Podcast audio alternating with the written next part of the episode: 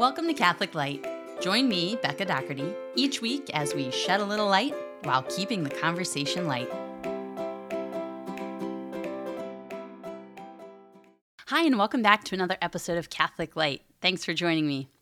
If you're listening in real time, or if you're not, you may have noticed that we skipped a week last week and um, are resuming just after the Easter Octave. So, one of the, th- the many things I love uh, about our Catholic faith is the place for fasting and the place for feasting.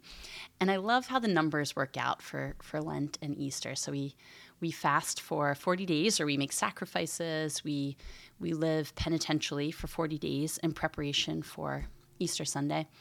And then we feast, like big time feast, for eight days. So um, my kids are small, but we're just starting to teach them that you know, Easter Monday, Easter Tuesday, Easter Wednesday, it's as though each of those days were Easter all over again. They're like, another hunt, more chocolate, yeah. We'll get to, you know, the, the more profound dimensions of Easter as they grow. But um, it's just so beautiful, even, you know, for, for kids at a young age to start learning that um, the church. Um, you know, embraces penance and suffering and um, denying ourselves. But then we also really embrace uh, feasting and celebrating and, um, you know, the, the vivacity of and beauty of life. So thank you, Jesus, for that. So I took a little break um, last week to enter into the Triduum and um, to you know be be fully present to Easter Sunday. And so here we are back for another week of Catholic Light. Um, we went, as many of you I'm sure did, uh, we went to, there was Mass of the Lord's Supper on Holy Thursday, and then there was a 3 p.m. service on Good Friday, and then we, my husband sponsored someone, and my dad sponsored someone um, through RCIA, so we all attended the vigil together on, uh, you know, the eve of, of Easter Sunday. And so on on Good Friday, I mean, by the end of Thursday's mass, my kids were like, "More church. this is so long," and it was it was late for them. But on Good Friday, um, my in-laws live about ten minutes away, and they had over our niece and nephew, who are Christian um, but attend uh, another Protestant denomination church, and God bless them. They're they're Sophia and Declan's age, so seven and five and they we, we strategically sat you know adult child adult child. Um, but god bless them they hung tough. And I, I said to my niece and nephew afterwards i said patrick momo this was long for an adult. This was long for aunt becca. Um, i imagine it felt even longer for you but you guys did great. And you know it was a church that that they're not used to. Um, so my kids you know experience the comfort of something they they see many times throughout the week. But for for patrick and morgan it was all new. And um, they were so cute. They just persevered very respectfully, and they had lots of questions. Um, I imagine their church has has some sort of cafe in the vestibule. So Patrick asked me if if after the Good Friday service we were going to have hot chocolate, you know, out front. It's like no. We're really cool in the Catholic Church. We actually don't eat anything on Good Friday. Real exciting for a seven year old. Um, but it was it's it's a reminder every year to me that um, again there's a place for for fasting for denying ourselves which is so good for us and um, so good for our relationship not only with god but our relationships with each other our relationships uh, relationship with ourselves. And um, then there's a time for for feasting and celebrating and uh, just enjoying all the the many dimensions the beauty of, of god's creation so happy Easter to each of you, to each of your, your family members and friends. Um, I wish you a, a blessed, blessed Easter season. Um, oh, I think that's what I started to say. So, how cool that for 40 days leading up to Easter, you know, we, we embrace the spirit of penance. And then for 40 days after Easter, uh, we continue to celebrate, celebrate, celebrate until the Ascension. And then for another 10, we celebrate through to Pentecost. So, so in case you're wondering, um, you know, if God's uh, looking for more more penance or more celebration, um, it seems He's offering us a little more celebration. We fast fast for 40, and then we feast for for 50 through to the Pentecost, um, or through to Pentecost. So, um, how great is that? So, God bless you this this Easter season as we make our way to the ascension of Jesus back into heaven and to uh, Pentecost, the descent of the Holy Spirit. When um, when we pray the family rosary together and we're teaching our kids, uh, our, our kids have the prayers down. They're just starting to learn each of the mysteries. Um, when we get to the glorious mysteries or when we pray the glorious mysteries, we we help them remember it or try to help them remember it by doing this kind of like up down up down uh, alternating patterns. So we say, you know, the resurrection, Jesus came up, he rose up from the dead. And then the second glorious mystery, the ascension, he went up even a little further, so up, up. And then the third glorious mystery, the descent of the Holy Spirit upon Mary and the apostles. The Holy Spirit comes down, so we have up, up, down. The fourth glorious mystery is the Assumption. So Mary was taken up into heaven. And then the fifth glorious mystery, the coronation of Mary as Queen of Heaven. She was elevated, maybe we could say, um, to an even more beautiful and glorious position in heaven. So we have up, up, down, up, up. So th- they've they've kind of gotten the up, up, down, up, up, and are still working on the actual ascension, assumption. You know, which one is it? So, so God bless you and uh, each of your family members and friends this Easter season. On the second half of today's episode, we're going to read paragraphs 1590 through 1620. We will wrap up with our discussion of holy orders and then begin talking about the last sacrament, the seventh sacrament that the Catechism covers, which is holy matrimony. And so um, we'll read the, the portion that's covered, or the remainder of holy orders that's covered. It's the in brief section, so it just kind of bing, bing, bing goes through, um, or kind of encapsulates the the highlights, the the core key teachings about holy orders. And I realized after talking in the last episode about the practicality of celibacy. So I talked a little bit about how um, celibacy is not one of those teachings of the church that will never change, like the male priesthood, um, but it has changed. So we have had and even have now married priests, and it might change. You know, we'll we'll see how how the church goes, how the ways of the world go. We might see more married priests one day. Um, but I talked about how celibacy on a very practical level um, is helpful to the church because, as I mentioned, you know, if Dan were married, we have four children. If he were also, um, you know, hearing confession and saying mass and running the finances of the parish and trying to go out on sick calls to hospitals and people's homes, um, it would be I imagine, very, very stressful for him, stressful for us. And so, how beautiful um, that, that priests um, take the vow of, of celibacy and, and devote their lives uh, completely to to their parishioners or to the people entrusted to them. I did not talk about, and I want to uh, talk a little bit today, and I think this is a great segue then into holy matrimony, I did not talk about um, kind of the theology behind the celibacy of the priesthood. And if we go back to last week's episode, one of the paragraphs that we covered, we read, was paragraph 1579, which talks about how celibacy radiantly proclaims the reign of God. Celibacy radiantly proclaims the reign of God. Those who live a celibate life now on earth radiantly proclaim, they, they preach with their very lives, even if they don't say a word, but they live out their celibacy. They proclaim to us, they preach to us the reign of God. And what that's what that's saying to us is that those who live the celibate life now, whether that's priests who take vows of celibacy, um, maybe those men and women who enter religious orders, so priests, nuns, monks, sisters, um, who who live what's called virginity for the sake of the kingdom. Uh, they they are living now, which what we all will live one day in heaven. So cue my students, my my teenage students for years asking me, Miss Pine or Mrs. Doherty, is heaven going to be boring? Am I just going to sit on a cloud and play a harp and look at God all day forever?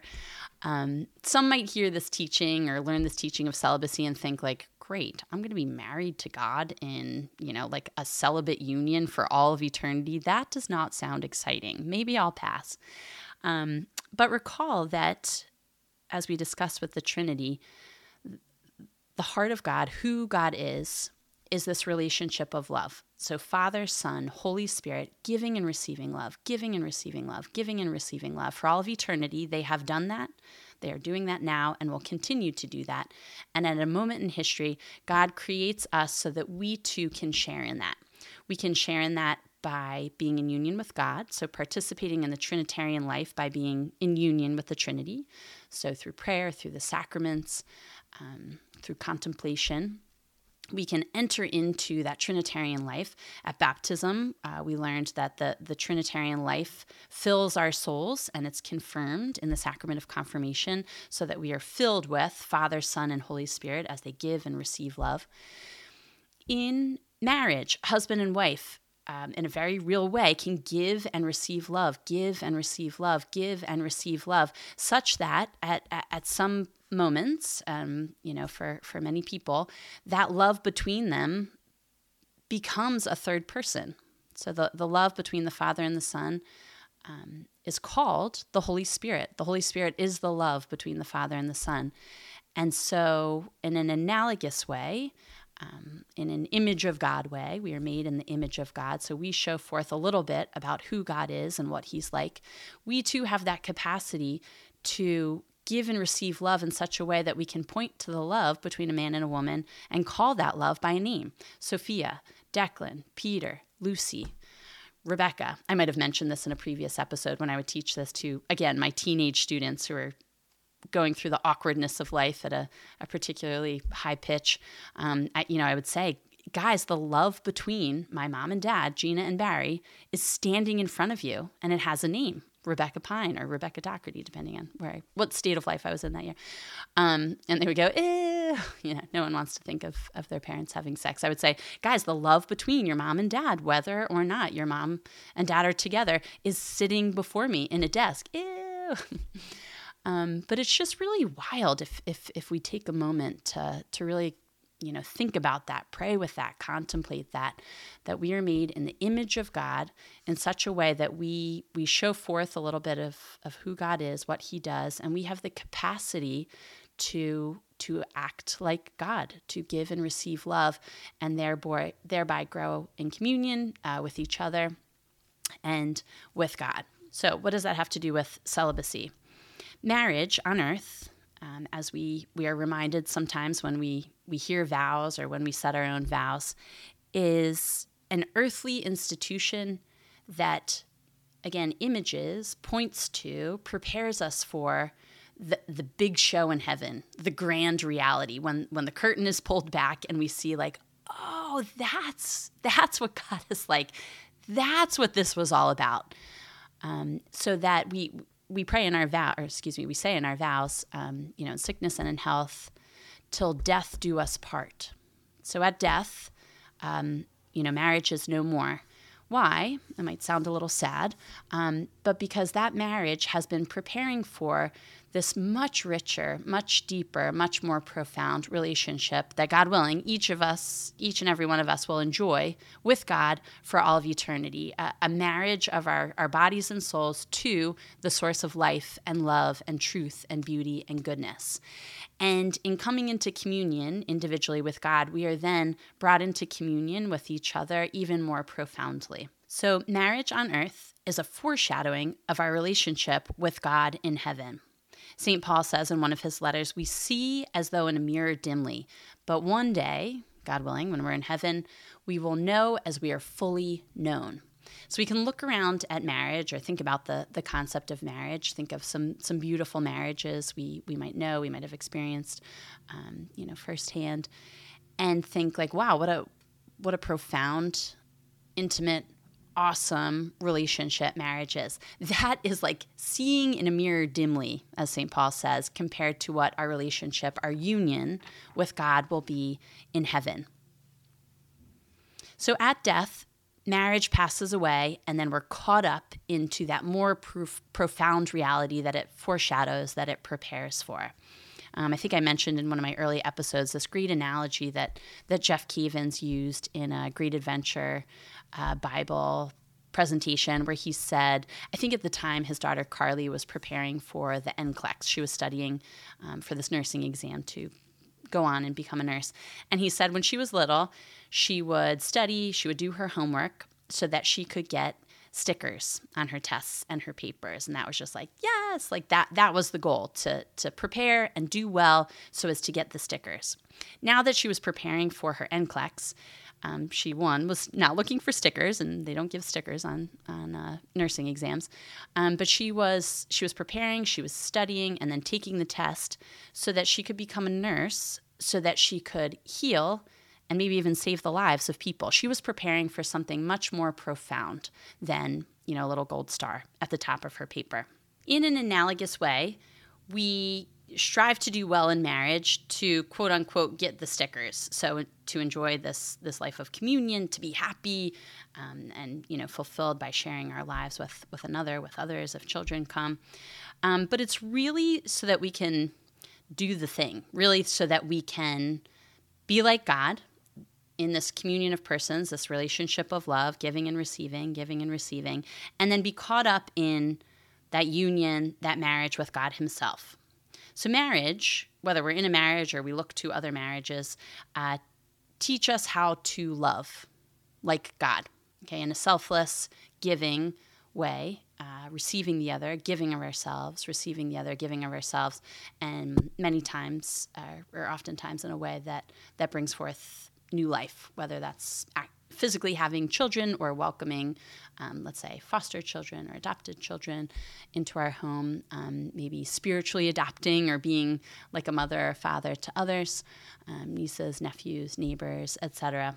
So that we um, train, you could say, St. Paul also uses a lot of imagery um, that has to do with training, you know, being in the stadium, running the race, uh, you know, getting fit for like the end the end game so that we can be ready for like the final marriage, the big marriage to God in heaven. Because we live in a broken world uh, touched by original sin, many marriages end in divorce, uh, something because of some things within our control, oftentimes because things are out of our control. Um, but still, the, the institution of marriage, as Catechism of the Catholic Church, paragraph 1603, authored by God Himself, points to it prepares us for the big show, the main event, which is that marriage to God, that union with God, the, the author of marriage, the author of life and love. And so, um, celibates, those who take the vow of celibacy or those who who embrace virginity for the sake of the kingdom, begin to live now that union with marriage to God, and as a result proclaim, as Catechism of the Catholic Church 1579 says, the reign of God now. So they live now what will all one day, God willing, be doing in heaven. It sounds funny to talk about virginity for the sake of, of the kingdom in a discussion of, of marriage. But again, uh, some men and women choose this. Uh, for, ex- for example, or in other words, they don't marry and begin to live now will all live in heaven. Um, and in so doing, they're not saying, you know, I don't want to be married, so I'll live virginity for the sake of the kingdom, or I don't you know, we, we don't say, I don't want to live the solitary life, so I'll just get married. But we're, no matter the state of life, we're all made for union with God uh, ultimately. And those who, who uh, choose celibacy begin to live that now and with their very lives point to what we'll all be, be living one day. So let's look at a couple paragraphs here in the Catechism, paragraph 1619 and then 1620. Virginity for the sake of the kingdom of heaven is an unfolding of baptismal grace a powerful sign of the supremacy of the bond with Christ and of the ardent expectation of his return, a sign which also recalls that marriage is a reality of this present age which is passing away. And if you're following along in the physical catechism, you'll see that references footnote 116, which at the bottom of the catechism references Gospel of Mark chapter 12 verse 25 and then 1 Corinthians chapter 7 verse 31. So two passages in scripture that talk about marriage being a reality of this present age which is passing away. Paragraph 1620 goes on to say, both the sacrament of matrimony and virginity for the kingdom of God come from the Lord himself. It is He who gives them meaning and grants them the grace which is indispensable for living them out in conformity with His will. Esteem of virginity for the sake of the kingdom and the Christian understanding of marriage are inseparable and they reinforce each other. So, again, uh, one does not or should not choose virginity for the sake of the kingdom simply because he or she does not want to get married or like deal with the institution of marriage. And on the flip side, someone should not, um, you know, reject virginity for the sake of the kingdom or the celibate life um, and just embrace marriage so as not to, you know, be lonely or have to deal with with some of the things that come along with with virginity for the sake of the kingdom or celibacy. So the Catechism highlights how both states of life point to the end game of union with God. So marriage again is like studying for and taking tests to to uh, get the stickers. It's preparing us for then the big test, the NCLEX. Whereas virginity for the sake of the kingdom, it's like studying for and taking the tests to pass the NCLEX, to become a nurse, to heal and save people now. Striving for the stickers helps us to, we could say, quote unquote, learn the material, to one day be the nurse who can heal people and save lives. Some skip the studying for good grades and stickers and go right to becoming the nurse who heals and saves people. So, as the Catechism says, both states of life, both vocations are beautiful and good and from the Lord, and they reinforce each other. So, both marriage and celibacy point to that ultimate union with God. Again, it's it's those who live the celibate life now, um, now begin to point to what we'll all one day do and in what state we will be. We have, uh, Dan and I have a friend who just went through RCIA and became Catholic. He was uh, formerly, he had some Christian background, um, was an atheist at one point, and then uh, worked his way to, th- well, by the grace of God, worked his way to theism and then Christianity and eventually Catholicism, and uh, just received all of his sacraments at the Easter Vigil. And um, th- this friend is smart. He's he's a bright light, and so as he's learning more and more, it's just like, whoa, like this is what we believe. This is what has been offered to us. And um, he he's currently dating a beautiful, beautiful, virtuous young woman. Um, but Dan said the other day, he said, I would not be surprised if this friend becomes a priest because now that the blinders are off, he's the kind of guy who just wants it all. Like God, this is what you're offering. Like let me let me receive it. Um, and so we're we're each called to different things. God makes us in, as we know, very different ways, different gifts and strengths and weaknesses. Um, you know, He gives us different likes and dislikes, and with all that in the mix, we're then called to to embrace different things, different roles in life, uh, different vocations, different states, and so uh, celibacy and virginity for the sake of the kingdom is is not a calling of everyone. Um, but for those for whom it is a calling, what a gift um, for those who embrace it for themselves, and then for all of us. Again, w- with their lives, they point to to this this beautiful union that God willing we'll all have in heaven one day.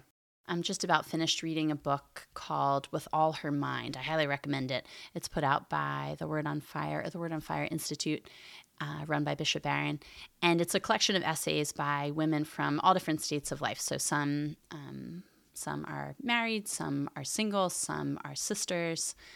Uh, some are some have children, some are academics, some are stay-at-home moms, and um, they each write about the the intellectual life for women. And there's this one essay in particular. The author is Amanda Achtman, and she says towards the end of her essay, she says that vocation is understood only in retrospect. So we don't we don't see the full picture until the end. Um, but she says that as we say yes along the way to daily prayer, to the sacraments, to the little invitations that God puts before us, um, ultimately we, we embrace our, our big V vocation. And then she says it's only at the end we look back and see, ah, that's what you were preparing me for. That's why you led me step by step to be able to say yes to this. But in the meantime, and she quotes from, I think it's from Acts of the Apostles, she says, We realize in retrospect that we were eating and drinking with him the whole time. So while each yes, each little V vocation led to maybe the big V vocation, um, we were still able to be in communion with God be filled with that Trinitarian life and love. So we're not, you know, muddling along so that one day we'll see him, but we begin to participate in that life and love in and through uh, marriage, through virginity for the sake of the kingdom, which point to the final union with God, the final yes, which will, God willing, enjoy forever. So, through each of our vocations, we have the opportunity to be caught up in that Trinitarian life and love and radiantly proclaim to others that they're invited. We're all invited to and made for that blessed life, as the first paragraph of the Catechism says, that happy life that the Trinity enjoys and has enjoyed for all of eternity. So, again, we pray for our priests. We thank God for um, their, their choosing to embrace a life of, of celibacy. We praise God for all the men and women who have chosen virginity for the sake of the kingdom. And we thank God for, for all the marriages um, that have, have shown us um, that Trinitarian life, that, that giving and receiving of love, um, from which each of us, again, whether our, our parents are together or not, um, from which each of us have, have come forth. So we thank you, Lord, for the gift of our lives, the gift of our faith, and we pray that you'll bless our moms and dads for giving each of those to us so generously. We'll now take a brief break and return on the second side to read paragraphs 1590 through 1620. Thanks for sticking around.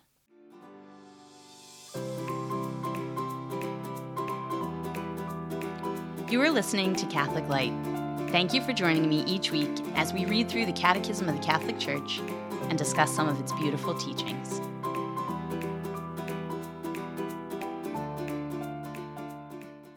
Hi, and welcome back. We'll now read Catechism of the Catholic Church, paragraphs 1590 through 1620.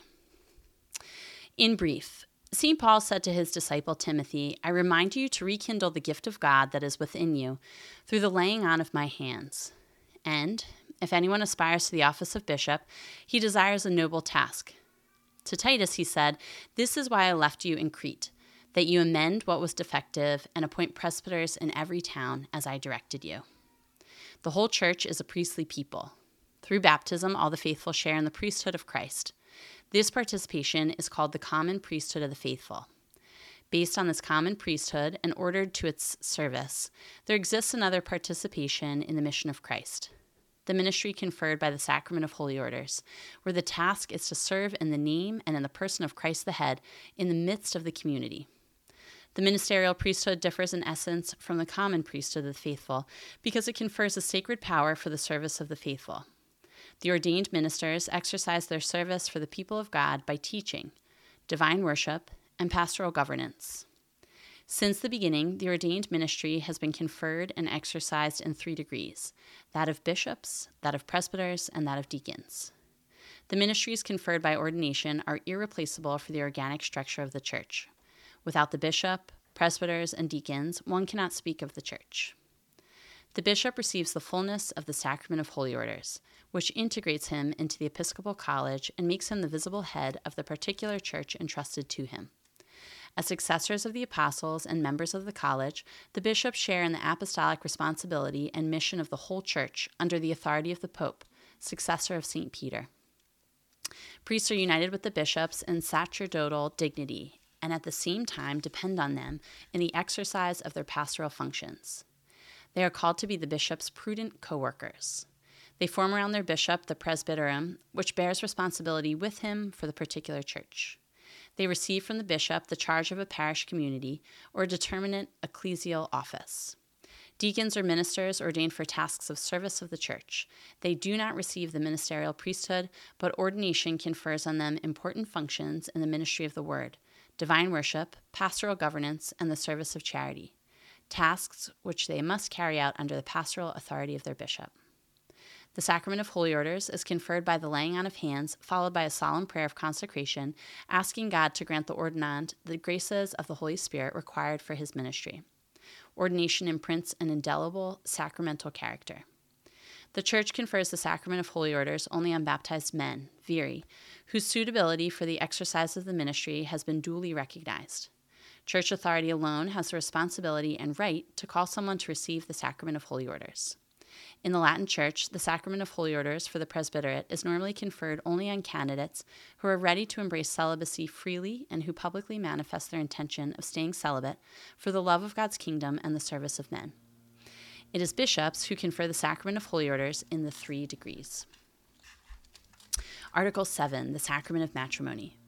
The matrimonial covenant, by which a man and a woman establish between themselves a partnership of the whole of life, is by its nature ordered toward the good of the spouses and the procreation and education of offspring. This covenant between baptized persons has been raised by Christ the Lord to the dignity of a sacrament. Marriage in God's plan. Sacred scripture begins with the creation of man and woman in the image and likeness of God and concludes with a vision of the wedding feast of the Lamb. Scripture speaks throughout of marriage and its mystery, its institution and the meaning God has given it, its origin and its end, its various realizations throughout the history of salvation, the difficulties arising from sin, and its renewal in the Lord in the new covenant of Christ and the church. Marriage in the order of creation.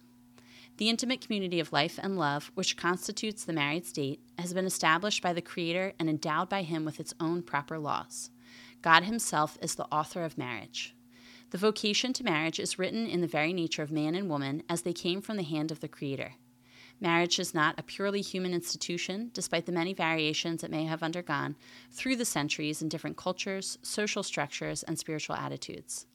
These differences should not cause us to forget its common and permanent characteristics. Although the dignity of this institution is not transparent everywhere with the same clarity, some sense of the greatness of the matrimonial union exists in all cultures. The well being of the individual person and of both human and Christian society is closely bound up with the healthy state of conjugal and family life. God, who created man out of love, also calls him to love. Thanks, Sophie. Here. You mean before when she brought you Chick fil A? No. Oh, yeah, I did it, and I opened the door right now. Is she here now? Oh, got it. So that it's ready. I gotcha. Thanks, baby. I'm almost done reading. You want to sit with me while I read? Or is, is Teresa still outside with uh, Yeah. Okay. If you want to hang out with them, that's good. This might be a little boring for you. Okay. God, who created man out of love, also calls him to love, the fundamental and innate vocation of every human being. For man is created in the image and likeness of God, who is himself love. Since God created him man and woman, their mutual love becomes an image of the absolute and unfailing love with which God loves man. It is good, very good, in the Creator's eyes. And this love, which God blesses, is intended to be fruitful and to be realized in the common work of watching over creation. And God blessed them, and God said to them, Be fruitful and multiply, and fill the earth and subdue it. Holy Scripture affirms that man and woman were created for one another. It is not good that the man should be alone. The woman, flesh of his flesh, his equal, his nearest in all things, is given to him by God as a helpmate. She thus represents God from whom comes our help. Therefore, a man leaves his father and his mother and cleaves to his wife, and they become one flesh. The Lord Himself shows that this signifies an unbreakable union of their two lives by recalling what the plan of the Creator had been in the beginning. So they are no longer two, but one flesh. Marriage under the regime of sin. Every man experiences evil around him and within himself. This experience makes itself felt in the relationships between man and woman. Their union has always been threatened by discord, a spirit of domination, infidelity, jealousy, and conflicts that can escalate into hatred and separation. This disorder can manifest itself more or less acutely and can be more or less overcome according to the circumstances of cultures, eras, and individuals, but it does seem to have a universal character. According to faith, the disorder we notice so painfully does not stem from the nature of man and woman, nor from the nature of the relations, but from sin. As a break with God, the first sin had for its consequence the rupture of the original communion between man and woman. Their relations were distorted by mutual recriminations. Their mutual attraction, the Creator's own gift, changed into a relationship of domination and lust. And the beautiful vocation of man and woman to be fruitful, multiply, and subdue the earth was burdened by the pain of childbirth and the toil of work. Nevertheless, the order of creation persists, through, though seriously disturbed. To heal the wounds of sin, man and woman need the help of the grace that God, in His infinite mercy, never refuses them. Without His help, man and woman cannot achieve the union of their lives for which God created them in the beginning. Marriage under the pedagogy of the law. In His mercy, God has not forsaken sinful man. The punishments consequent upon sin, pain in childbearing, and toil in the sweat of your brow, also embody remedies that limit the damaging effects of sin. After the fall, marriage helps to overcome self absorption, egoism, pursuit of one's own pleasure, and to open oneself to the other, to mutual aid, and to self giving. Moral conscience concerning the unity and indissolubility of marriage developed under the pedagogy of the Old Law. In the Old Testament, the polygamy of patriarchs and kings is not yet explicitly rejected. Nevertheless, the law given to Moses aims at protecting the wife from arbitrary domination by the husband, even though, according to the Lord's words, it still carries traces of man's hardness of heart, which was the reason Moses permitted men to divorce their wives. Seeing God's covenant with Israel in the image of exclusive and faithful married love, the prophets prepared the chosen people's conscience for a deepened understanding of the unity and indissolubility of marriage. The books of Ruth and Tobit bear moving witness to an elevated sense of marriage and to the fidelity and tenderness of spouses. Tradition has always seen in the Song of Solomon a unique expression of human love, insofar as it is a reflection of God's love, a love strong as death that many waters cannot quench. Marriage in the Lord. The nuptial covenant between God and his people Israel had prepared the way for the new and everlasting covenant in which the Son of God, by becoming incarnate and giving his life, has united to himself in a certain way all mankind saved by him, thus preparing for the wedding feast of the Lamb. On the threshold of his public life, Jesus performs his first sign, at his mother's request, during a wedding feast. The church attaches great importance to Jesus' presence at the wedding at Cana. She sees in it the confirmation of the goodness of marriage and the proclamation that thenceforth marriage will be an efficacious sign of Christ's presence. In his preaching, Jesus unequivocally taught the original meaning of the union of man and woman as the Creator willed it from the beginning. Permission given by Moses to divorce one's wife was a concession to the hardness of hearts. The matrimonial union of man and woman is indissoluble. God Himself has determined it. What therefore God has joined together, let no man put asunder. This unequivocal insistence on the indissolubility of the marriage bond may have left some perplexed and could seem to be a demand impossible to realize. However, Jesus has not placed on spouses a burden impossible to bear or too heavy, heavier than the law of Moses. By coming to restore the original order of creation disturbed by sin, he himself gives the strength and grace to live marriage in the new dimension of the reign of God. It is by following Christ, renouncing themselves, and taking up their crosses that spouses will be able to receive the original meaning of marriage and to live it with the help of Christ. This grace of Christian marriage is a fruit of Christ's cross, the source of all Christian life. This is what the Apostle Paul makes clear when he says, Husbands, love your wives as Christ loved the church and gave himself up for her, that he might sanctify her. Adding at once, For this reason a man shall leave his father and mother and be joined to his wife, and the two shall become one. This is a great mystery, and I mean in reference to Christ and the church. The entire Christian life bears the mark of the spousal love of Christ and the church. Already, baptism, the entry into the people of God, is a nuptial mystery. It is, so to speak, the nuptial bath which precedes the wedding feast, the Eucharist. Christian marriage, in its turn, becomes an efficacious sign, the sacrament of the covenant of Christ and the church. Since it signifies and communicates grace, marriage between baptized persons is a true sacrament of the new covenant. Virginity for the sake of the kingdom. Christ is the center of all Christian life. The bond with him takes precedence over all other bonds, familial or social. From the very beginning of the church, there have been men and women who have renounced the great good of marriage to follow the Lamb wherever he goes, to be intent on the things of the Lord, to seek to please him, and to go out to meet the bridegroom who is coming. Christ himself has invited certain persons to follow him in this way of life, of which he remains the model. For there are eunuchs who have been so from birth, and there are eunuchs who have been made eunuchs by men, and there are eunuchs who have made themselves eunuchs for the sake of the kingdom of heaven. He who is able to receive this, let him receive it. Virginity for the sake of the kingdom of heaven is an unfolding of baptismal grace, a powerful sign of the supremacy of the bond with Christ and of the ardent expectation of his return a sign which also recalls that marriage is a reality of this present age which is passing away. Both the sacrament of matrimony and virginity for the kingdom of God come from the Lord Himself. It is He who gives them meaning and grants them the grace which is indispensable for living them out in conformity with His will. Esteem of virginity for the sake of the kingdom and the Christian understanding of marriage are inseparable, and they reinforce each other. Whoever denigrates marriage also diminishes the glory of virginity.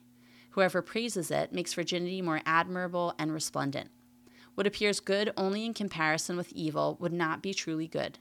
The most excellent good is something even better than what is admitted to be good. And that comes from St. John Chrysostom. This brings us to the end of our reading selection, the end of our episode. Thanks for joining me for another week. Between this week and next week's episode, please connect with me on Instagram at Catholic Light Podcast and on Facebook under Rebecca Doherty. Please pray for me. I'll be praying for you. And in the meantime, God bless you. Thanks for joining me this week on Catholic Light. Be sure to like, subscribe, and share this podcast with your family and your friends, and connect with me through Facebook and Instagram. I'll see you next week, and in the meantime, God bless you.